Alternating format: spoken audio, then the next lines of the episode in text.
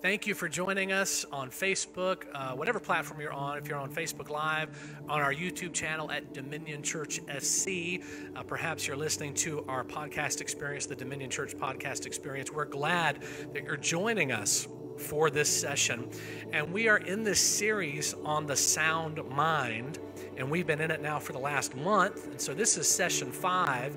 Uh, what we've been doing throughout this series is we've been replacing weak mindsets with sound mindsets.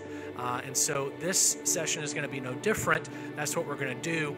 Uh, but I do encourage you, if you're able, come and be a part of one of our gatherings. We meet Sundays at four thirty p.m. Eastern Standard Time. We'd love for you to come and be a part of what we do here. What we don't include in our streaming right now is our praise and worship, ministry time, things like that. But we'd love for you to come and get the full experience. And then also, if this video or this podcast blesses you, please like it, share it, subscribe to it, so that more people can be blessed, just like you're being blessed. Okay, so we're going to jump into this. We're in the middle of this series, The Sound Mind, and this is session five, and uh, it's called God's Already Won. God's Already Won. And uh, we're going to open up again with the verse we open up with every session. We've done it the last four. We're going to do it today. Second Timothy one, verse seven, "For God has not given us the spirit of fear, but of power and of love and of a sound mind." Uh, that term sound mind is also translated as self-control or self-discipline. And these words power and love, the Greek word for power is the Greek word dunamis, which means the God kind of power. So this is not the strength of our own hand. This is not the fruit of our own ability. This is his power. This is his work. And then the Greek word for love is that word agape, which is the God kind of love. It's one-way love. It's unconditional. It's non-transactional. It's supernatural at its core. So again, the equation there, uh, wherever there is fear, there's an unsound mind. And wherever fear is present, it's due to a lack of a revelation of the love of God, because perfect love casts out fear. So an unsound mind is rooted in fear, but a sound mind is rooted in the power and the love of God, the God kind of power and the God kind of love. And what's beautiful about this is that it's already been given to us. You have the mind of Christ. That is a present tense reality. So then the question will be, well, what happens if there are things that I think that I know are not the mind of Christ? Well, then you pull down, we're, we're instructed, you pull down, cast down vain imagination. A vain imagination is any thought that tries to exalt itself against the lordship of Jesus Christ. So if there's a thought process in our life's experience that produces something that is other than righteousness, peace, and joy, then we can identify it as an imagination that does not belong in our sphere of thinking, and we pull it down. And then we're told to take it one step further, bring it captive. So in other words, put it in chains, put it in handcuffs, and never let it free again. Some of us, that would go a long way, right? If, if we could just learn how to, when a thought comes into our space, you know, I love this, uh, I've heard it said this way, just because you think it doesn't mean it's your thought.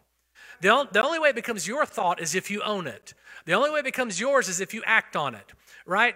Because there are times where thoughts can just kind of go through our airspace, the same way a plane can fly over this building. I can't stop it from flying over, right? But I'm not going to own it. I'm not going to try to shoot it out of the sky, right? Uh, and so just in the same way, when a thought comes our way and it does not line up with righteousness, peace, and joy, that's not my thought. That's not who I am. I'm not going to entertain that. And we capt it. We, we bring it captive. We put it in handcuffs, and we say, you're never going to find your way into my airspace again. Uh, and so along this line, again, we're talking about God's already won. Second Corinthians two, verse fourteen. I love this verse, and we got a lot of scripture references we're going to go through in this session. But thanks be to God, who always leads us in triumph in Christ, and manifests through us the sweet aroma of the knowledge of him in every place. There, there's a connection there that perhaps we miss, that the triumph of Christ, the manifestation of the triumph of Christ, is connected to the sweet aroma of the knowledge of him. So if you want to know how to live out present active victory in your life, it's connected to the knowledge of him. I would submit it's connected to the intimacy of our relationship with Christ. The, the, the level of your intimacy dictates the level of how you believe, what you believe, considering triumph, considering victory in Him. So the weak mindset we're going to deal with in this session, weak mindset number five, is my life is full of warfare. My life is full of warfare. I've even heard people say the Christian life is an invitation to war. It's an invitation to battle. It's an invitation to conflict.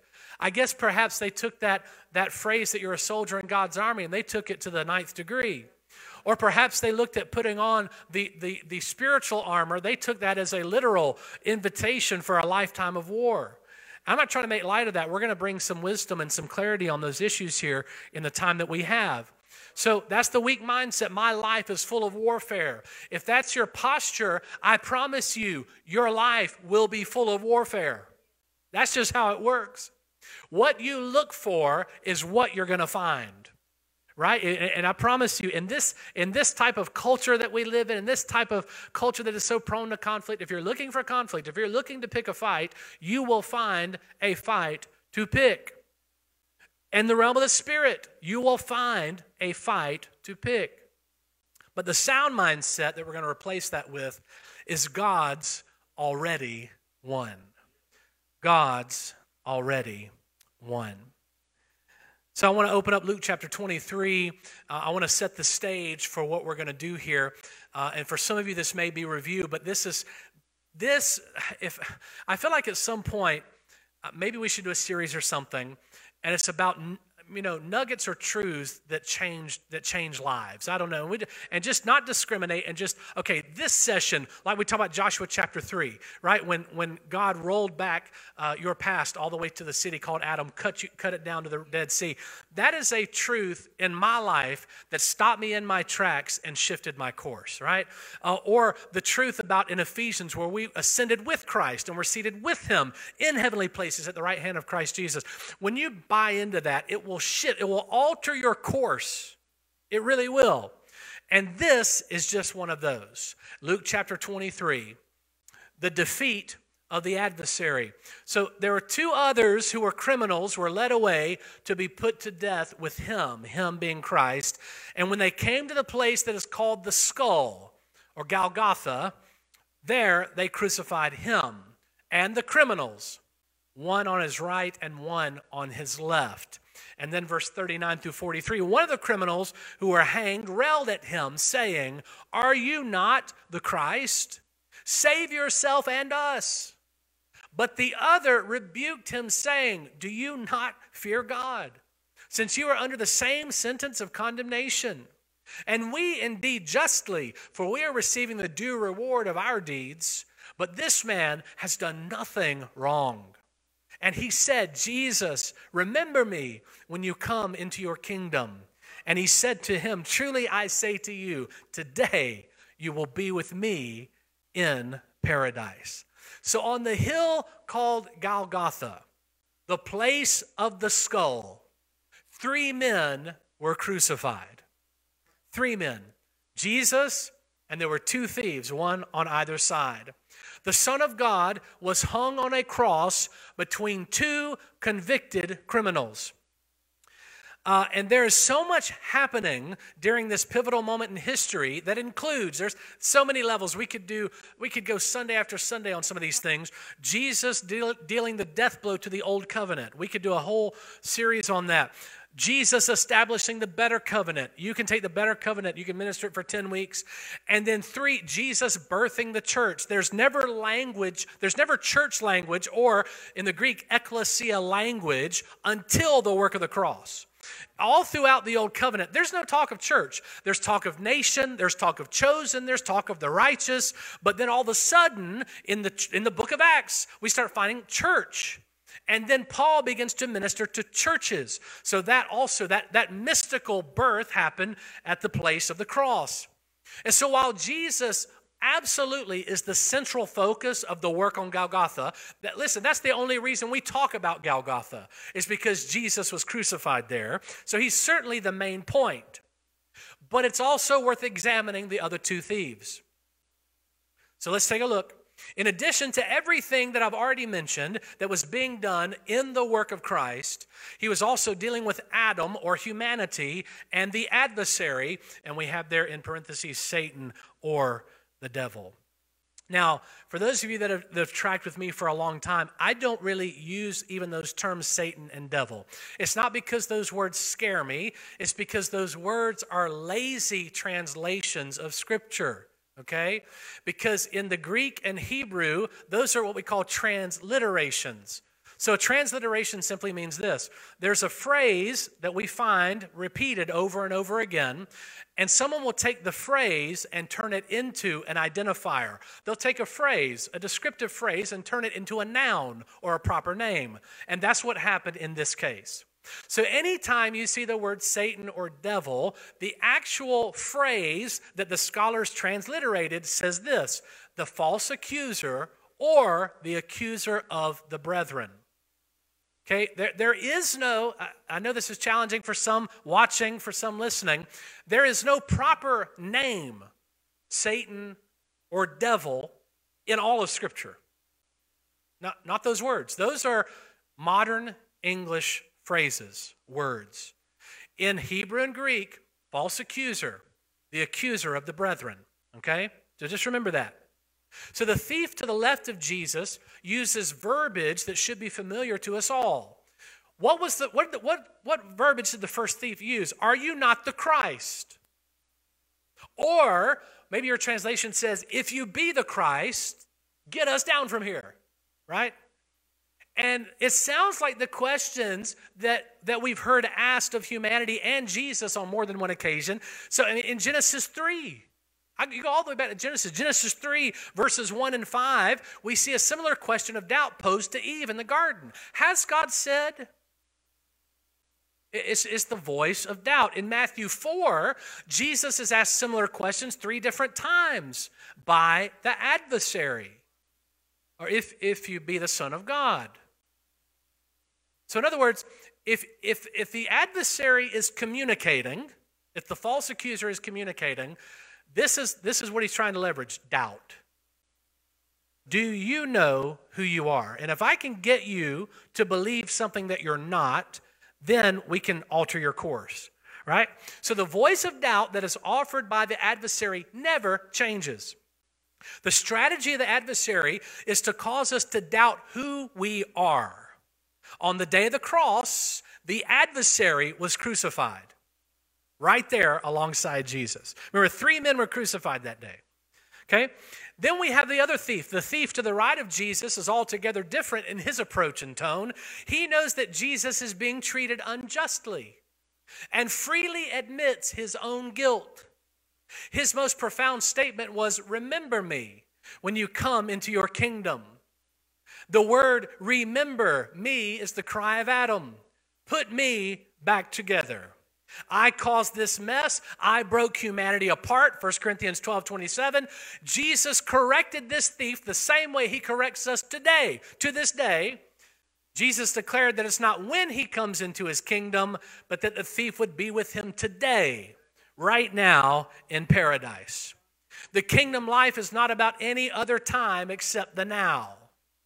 Come on, it's an, if, it's, if it's not a now kingdom, it's not the kingdom, okay?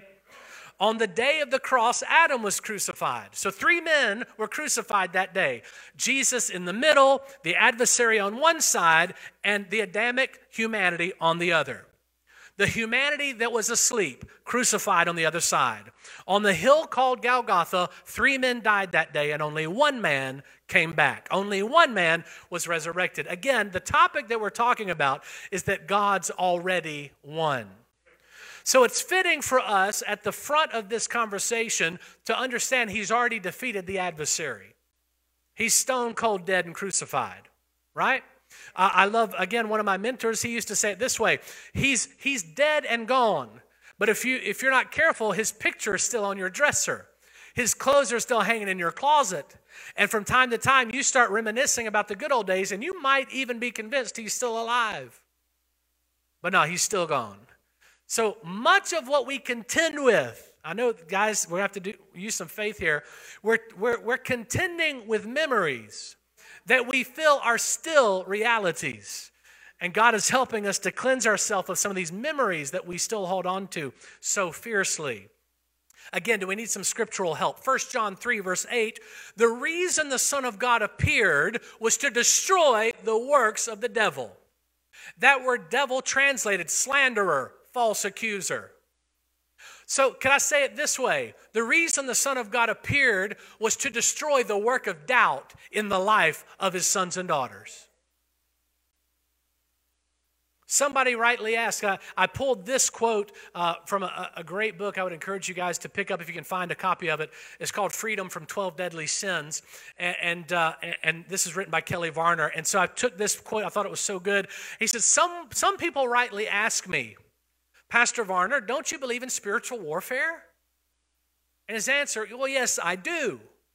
We are to fight the good fight of faith, as did the apostle. See First Timothy six twelve, Second Timothy four seven. But Paul was convinced and persuaded that the war was over. So he, when he says to fight the fight of faith, he's trying to put us on notice. That's the only fight that there is. We're not fighting against resistance. We're fighting against faithlessness. Come on now. He knew that we're not trying to get to a place of victory, but rather that we speak and move out of the procured victory of our risen King and Lord. Now listen, Holy Ghost intercession and prayer, warfare praise, banners and pageantry, the gifts of the Spirit, the laying on of hands, and decreeing and declaring are but some of the things that we believe in and practice in our public meetings and private lives. Second Corinthians two fourteen, but thanks be to God who always leads us in triumph in Christ and manifests through us the sweet aroma of the knowledge of him in every place. So we fight the good fight of faith from the posture of the finished work of Jesus. In other words, in his death, burial, and resurrection, we stand in him and with him on solid resurrection ground. We live in and live out of the place of his eternal triumph, warding off any other notion or thought that says otherwise. We pull down these vain imaginations between our ears by the word of the Spirit of God. Second Corinthians ten, three through six. Man, I love that. That is so good. So it doesn't say that, well, there's, there's no fight. No, there's a fight, but it's the fight of faith. Again, what, what is the greatest challenge to faith? It's doubt. The greatest challenge to our faith is identity crisis. That is the fight, the fight of faith. And so I want to talk about victory here for a little bit. Victory, I love this. I just pulled this definition right out. A success or triumph over an enemy in battle or war, an engagement ending in such triumph, the ultimate and decisive superiority in any battle or contest. A success or superior position achieved against any opponent, opposition, or difficulty. We have the victory, but we have it because of him. His victory is our victory. So not only has God defeated the adversary, let's talk about some other things he's defeated. Man, you can preach yourself happy on this stuff. Jesus has delivered us victory in all things. So here's just a short list, but these are the, these are the big ones. This victory manifests in First Corinthians fifteen, fifty-four through fifty-six, victory over sin. I'm going to have to read these. I wasn't planning on reading these, but I got to go through them. First, First Corinthians fifteen, verse fifty-six. fifty-four, we'll start at verse fifty-four. fifteen, okay.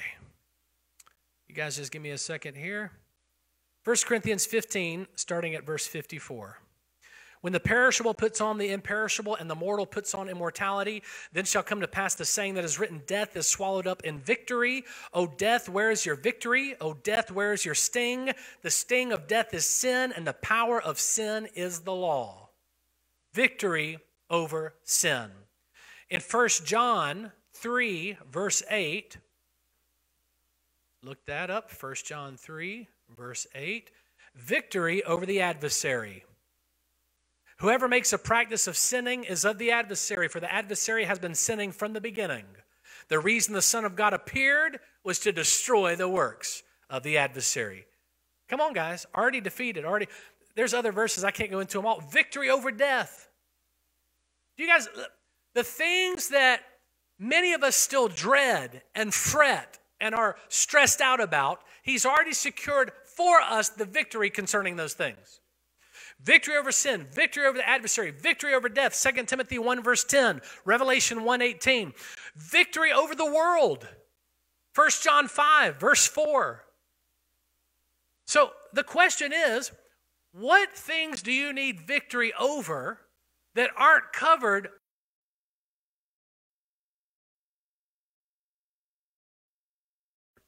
And I feel like for some of us, so we won't go after these big things, but then we'll try to make little things worth fighting over. And then we'll just, we'll just spend our life fighting, even though we don't need to, even though we're not anointed to. Because some of us, let's just be honest, we just want to fight. We just want to pick a fight. We, okay, let's keep going here. So we got, we got a few things. Victory over the adversary, victory over sin, victory over death, victory over the world. So let's talk a little bit about warfare, because I know we've got some that are watching, listening. Well, what are you saying? Are you saying that they're, are you just taking all that away from us? Well, to a large degree I am, but let's keep going. It's, it'll be all right. First Timothy six verse twelve, fight the good fight of faith. Take hold of the eternal life to which you are called and about which you made the good confession in the presence of many witnesses. Second Corinthians chapter ten, verses three through five. For though we walk in the flesh, we are not waging war according to the flesh. For the weapons of our warfare are not of the flesh, but have divine power to destroy strongholds. So we, look, I love this, verse five. We destroy arguments and every lofty opinion raised against the knowledge of God. And we take every, th- every thought captive to obey Christ. Most, most times when we hear Second Corinthians ten taught, at least in my experience, verses three and four are taught. When you share verse five, it immediately tells you what we war against. Right? Because I know you guys have all heard it. So this is what happens. So there's, we've got a conference and we're talking about spiritual warfare. We're talking about demonic activity. And we're saying, well, just remember, our warfare is not of flesh, but it's of spirit. And so we're equipped spiritually to go after all this spiritual warfare, right? Is that, that's what we've all heard, right? But then it tells us what we actually destroy and war against. Arguments, lofty opinions that are raised against the knowledge of God, and we take every thought captive. That is our warfare. Are you guys okay? Are you tracking with me?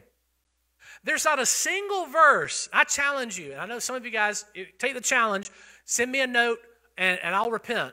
There's not a single verse in the whole of Scripture that instructs us or even implies that we war against the devil or that we war against demonic activity. Now, I'm not saying we don't deal with it, but even the pattern of Jesus, he didn't war against it. He just spoke, and it was that was it. Good, get out of here. And, they, and it left. I, there was no warfare. Why? Because he'd already secured the victory. It's, I'm just putting you on notice. You don't have any authority here. I'm, I'm the one in authority. Get out of here. Submit, right? So again, not a single verse that tells us that we're supposed to war against these things. Now, now, if you want to war, though, against arguments, against lofty opinions raised against the knowledge of God and trying to bring your own thoughts captive, that is where the war is, okay? There is a verse in James four that indicates, so I'll give you this, it indicates there's a need to resist the adversary. But in the context of this verse, it's in regards to worldliness and wrong thinking. But again, take, take whatever encouragement you need. That word resistance, that, that's all that's required for anything that comes against you to run the opposite direction. Resist. I mean, it's, it's like someone trying to take your keys and you just pull back a little bit. That's resistance. Resist. It's not pull out your bazooka and strap on your grenades and get ready to lose a limb. No. Come on, we walk in the victory of Christ. Anytime Jesus encountered the activity of unclean spirits, he walked in authority and cast them out. There was not a, a cosmic battle between Jesus and those spirits. He spoke, they left. Remember, Jesus has given to us that same power in Matthew twenty-eight, eighteen through twenty.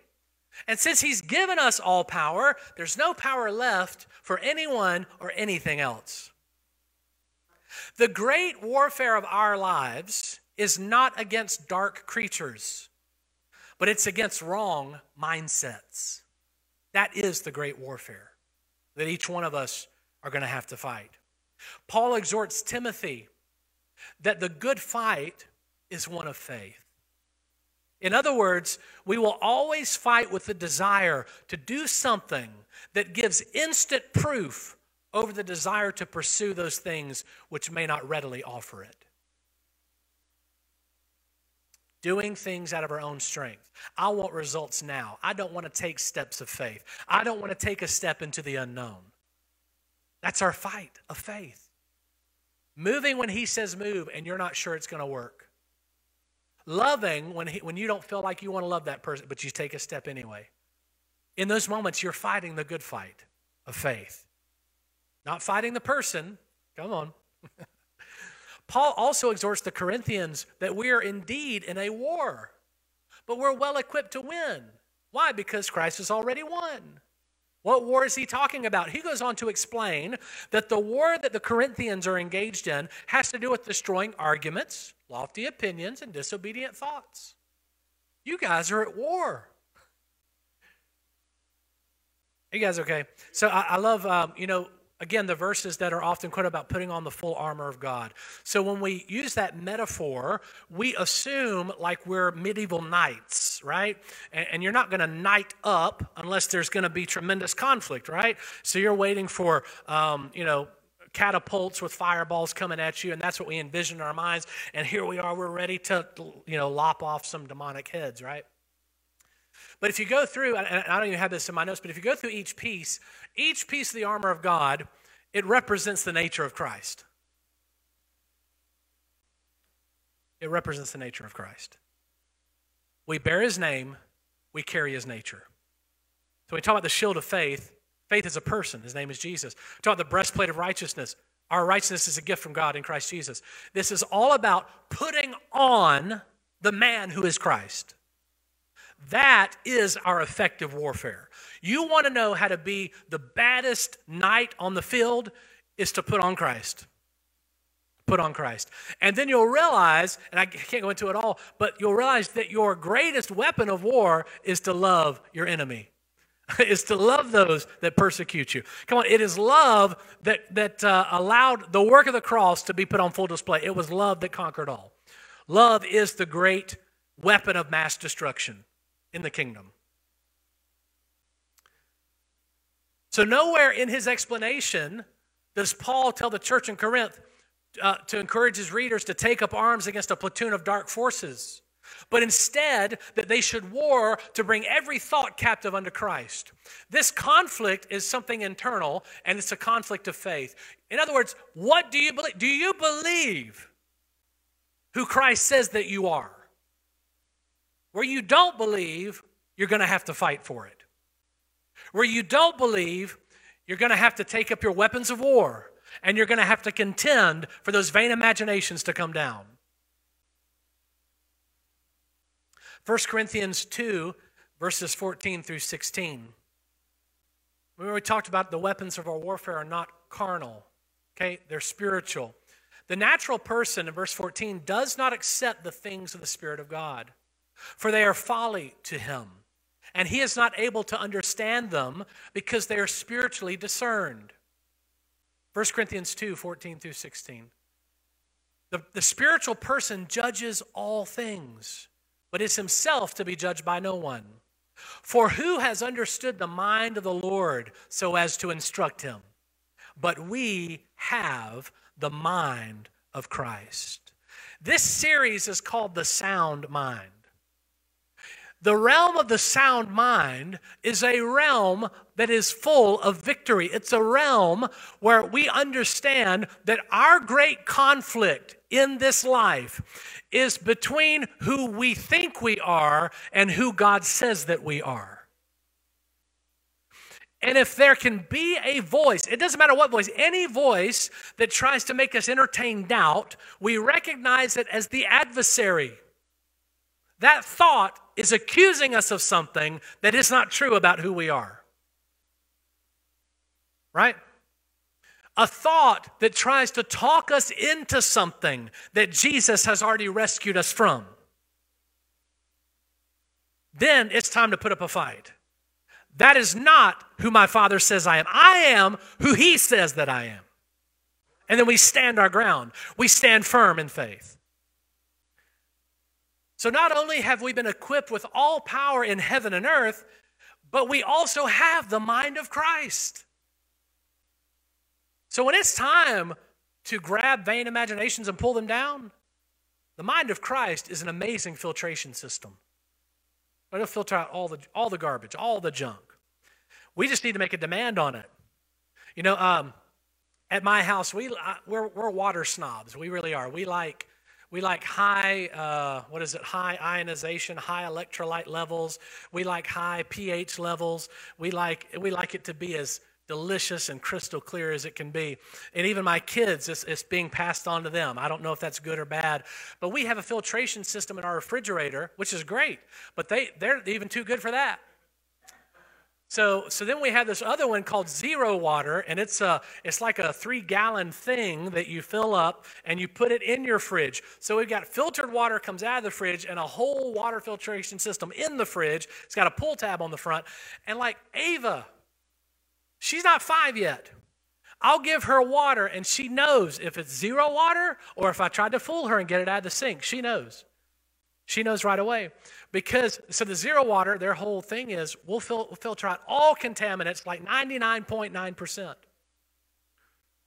So, the, again, the rabbit trail I'm taking is, the mind of Christ is the exact same way. Once you've operated in the mind of Christ long enough, and it's filtered enough of that garbage that used to be commonplace for each one of us, once you've really started drawing from that wellspring of life that is Christ, as soon as some foreign entity tries to enter into our experience, there's a funny taste to it. That doesn't feel right. That doesn't sound right. And I'm not going to allow that into my experience. But some of us, we have not changed the filter in such a long time that any thought that comes our way, we just take it, we nurse it. Thoughts of anxiety, of alienation, of, of disappointment, of depression, or thoughts like, well, they just must not like me anymore. And then we allow those thoughts to run over and over, and the mind of Christ is trying to tell you that's not reality. You need to run that through my mind so you can think what I think about this situation. So we have the mind of Christ. Use it. Use it. Come on. God hasn't given us a spirit of fear, but of power and of love and of a sound mind. How does He do it? Through His power, through His love. Wow. Man, I feel good. There's some good stuff on this. So much of our frustration in life comes from trying to offer the spiritual in carnal environments, right? It doesn't mean that the spiritual cannot make an impact on the carnal, but it does mean that the carnal-minded cannot expect to understand what is spiritually discerned, right? That's what those verses just said in First Corinthians. It says the natural person does not accept the things of the Spirit of God because they're folly to him. And he's not able to understand them because they're spiritually judged. Now, note these verses did not say the saved and the unsaved. It says between those who are spiritually minded and those who are carnally minded. You can love Jesus and be carnally minded.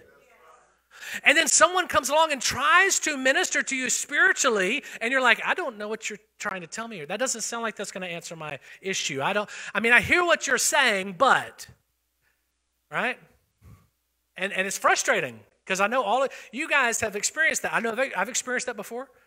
We're trying to give someone a solution that you know will help them. And they look at you like, well, I don't, that's not going to help me. Yeah, that doesn't meet my problem. That, that's because we're coming from two different worlds. One is carnally minded, and one is trying to offer spiritual solutions. Okay, let's see how we can land this thing. So if we're part of the God family, and Paul says since we are, matter of fact, if we're part of the God family, we have the mind of Christ. And if we believe this truth or not, that's what is part of our spiritual warfare. Do I believe that I have the mind of Christ? Because if I believe it, I start using it.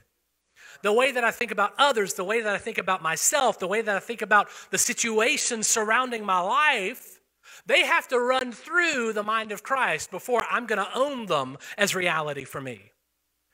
Man, you talk about changing the world in amazing ways, but start by changing our own world first, right? We have the mind of Christ. So let's recap here to close this out. I, I've gone too long on this. The weak mindset that we are coming against is my life is full of warfare. We're replacing it with a sound mindset. God's already won. And what are the big boys? We'll remind ourselves one more time. He's already claimed victory over sin. See, you, you don't have, guys, you don't have to live in sin like right now, like at this moment, right here, right now. Come on. You don't have to go die and go to heaven before you can be free from sin. Because Scripture says the power of sin is the law. And Jesus came to fulfill the law and to initiate the better covenant, right? So in a world where the law doesn't exist, technically, if you go back to Scripture and it's offensive to some people, the, the, the power of sin is removed. Where there's no law, there's no sin. That's not Matthew saying that. That's Scripture saying it, okay? Why? Because it's the law. The only thing the law is capable of is revealing sin to us and showing us how desperate we are outside of Christ. But thankfully now, we don't have to imagine a world outside of him because he lives inside of us. So victory over sin, present reality. Victory over the adversary. Again, adversary, the accuser of the brethren, false accuser. It's anything that manifests itself to cause us to doubt our identity as sons and daughters of God. We already have victory over that. Why? Because my identity is secure in the person of Jesus. Matthew doesn't have to be good enough. I'm, I'm free to not have to be good enough. He's already good enough. Victory over death. Man, I'd love to just take a whole series on that. It's so good. Pre-cross, we don't hear verbiage like what comes out of Corinthians and Timothy and Revelation. Oh, grave, where is your victory? Oh, death, where is your sting? That is part of the bragging rights that Jesus has because of the work of the cross. Absent from the body, present with the Lord. Are you guys hearing me right now? See, some of us believers, we still feel like the great fight that's still left for us is to face death. That is not a fight because you've already won. So even should you die naturally, as soon as you draw your last breath, you are then present with the Lord. There is no sting. There is no grave for you. There is no victory for death. You have already won. And then finally, victory over the world. I'm in the world, but I'm not of the world. It doesn't mean that I don't live here. It means that I understand the capacity that I carry is altogether otherworldly. The earth is not trying to figure out how to make its way into my heaven. My heaven is figuring out how to make its way into my earth.